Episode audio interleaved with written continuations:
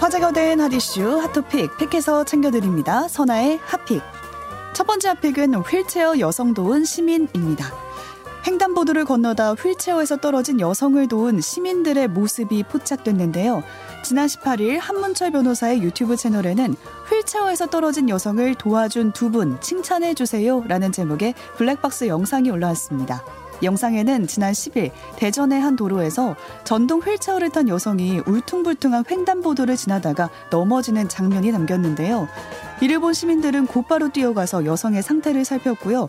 직접 여성을 들어 올려서 전동 휠체어에 다시 앉혔습니다. 그러는 동안 또 다른 시민은 휠체어를 살피면서 바퀴 등에는 문제가 없는지 다시 한번 확인하는 모습이었는데요. 영상 제보자는 횡단보도가 울퉁불퉁해서 중심을 잡으려다가 떨어지신 것 같다라고 전했습니다. 누리꾼들은 이건 지자체에서 보도 상태를 점검해 봐야 될 문제네요. 이런 상황이라면 누구나 가서 도와줬을 겁니다. 당연한 일이 칭찬받을 일이라니까 씁쓸합니다.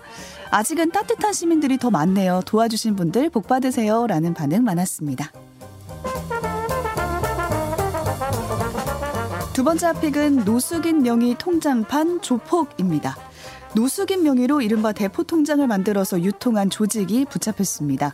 이들은 지난 2019년부터 약 3년 동안 노숙인 명의의 대포 통장을 만들어서 인터넷 도박 사이트와 보이스피싱 조직 등에 빌려주고 총 212억 원을 받아 챙겼습니다. 특히 주거가 일정하지 않고 경제적으로 취약한 노숙인들에게 숙소와 생활비를 제공하고 명의를 빌리는 수법을 사용했는데요. 이 노숙인들을 대표자로 세운 유령 법인만 500여 개에 달했고요. 이 법인의 명의로 대포 통장을 개설해 왔던 겁니다. 수사가 시작되다 하더라도 노숙인들은 소재 파악이 어려운 점을 노려서 추적을 피해 왔는데요. 그리고 어제 서울경찰청 강력범죄수사대는 이 사건과 관련된 38명의 조직폭력배를 검거했고요. 주범 6명을 붙잡아 구속했다고 밝혔습니다. 누리꾼들은 대포 통장의 문제는 더 심각한 범죄를 가능하게 한다는 거죠. 엄하게 처벌해 주세요. 노숙인들 명의 빌려서 통장 만드는 거 하루 이틀 일인가요? 이제라도 잡혀서 다행입니다. 라는 반응 보였습니다.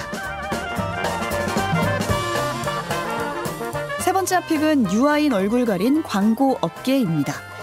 배우 유아인이 프로포폴 상습 투약과 대마 흡입 혐의로 경찰 수사를 받고 있는데요. 이 가운데 유아인을 광고 모델로 사용했던 한 아웃도어 브랜드 매장에서 얼굴이 가려진 유 씨의 사진을 공개됐습니다.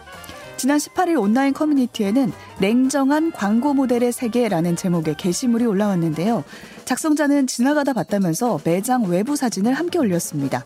사진에는 벽면에 붙은 유 씨의 큰 포스터에 다른 종이로 얼굴만 딱 가려놓은 모습을 보였는데요. 앞서 이 브랜드는 걸그룹 멤버로 모델을 변경한다고도 밝힌 바 있습니다. 이외에도 유 씨를 모델로 사용했던 광고 업계에서는 앞다퉈서 유 씨의 이미지를 삭제하고 계약 해지를 검토하고 있다고 알려졌는데요.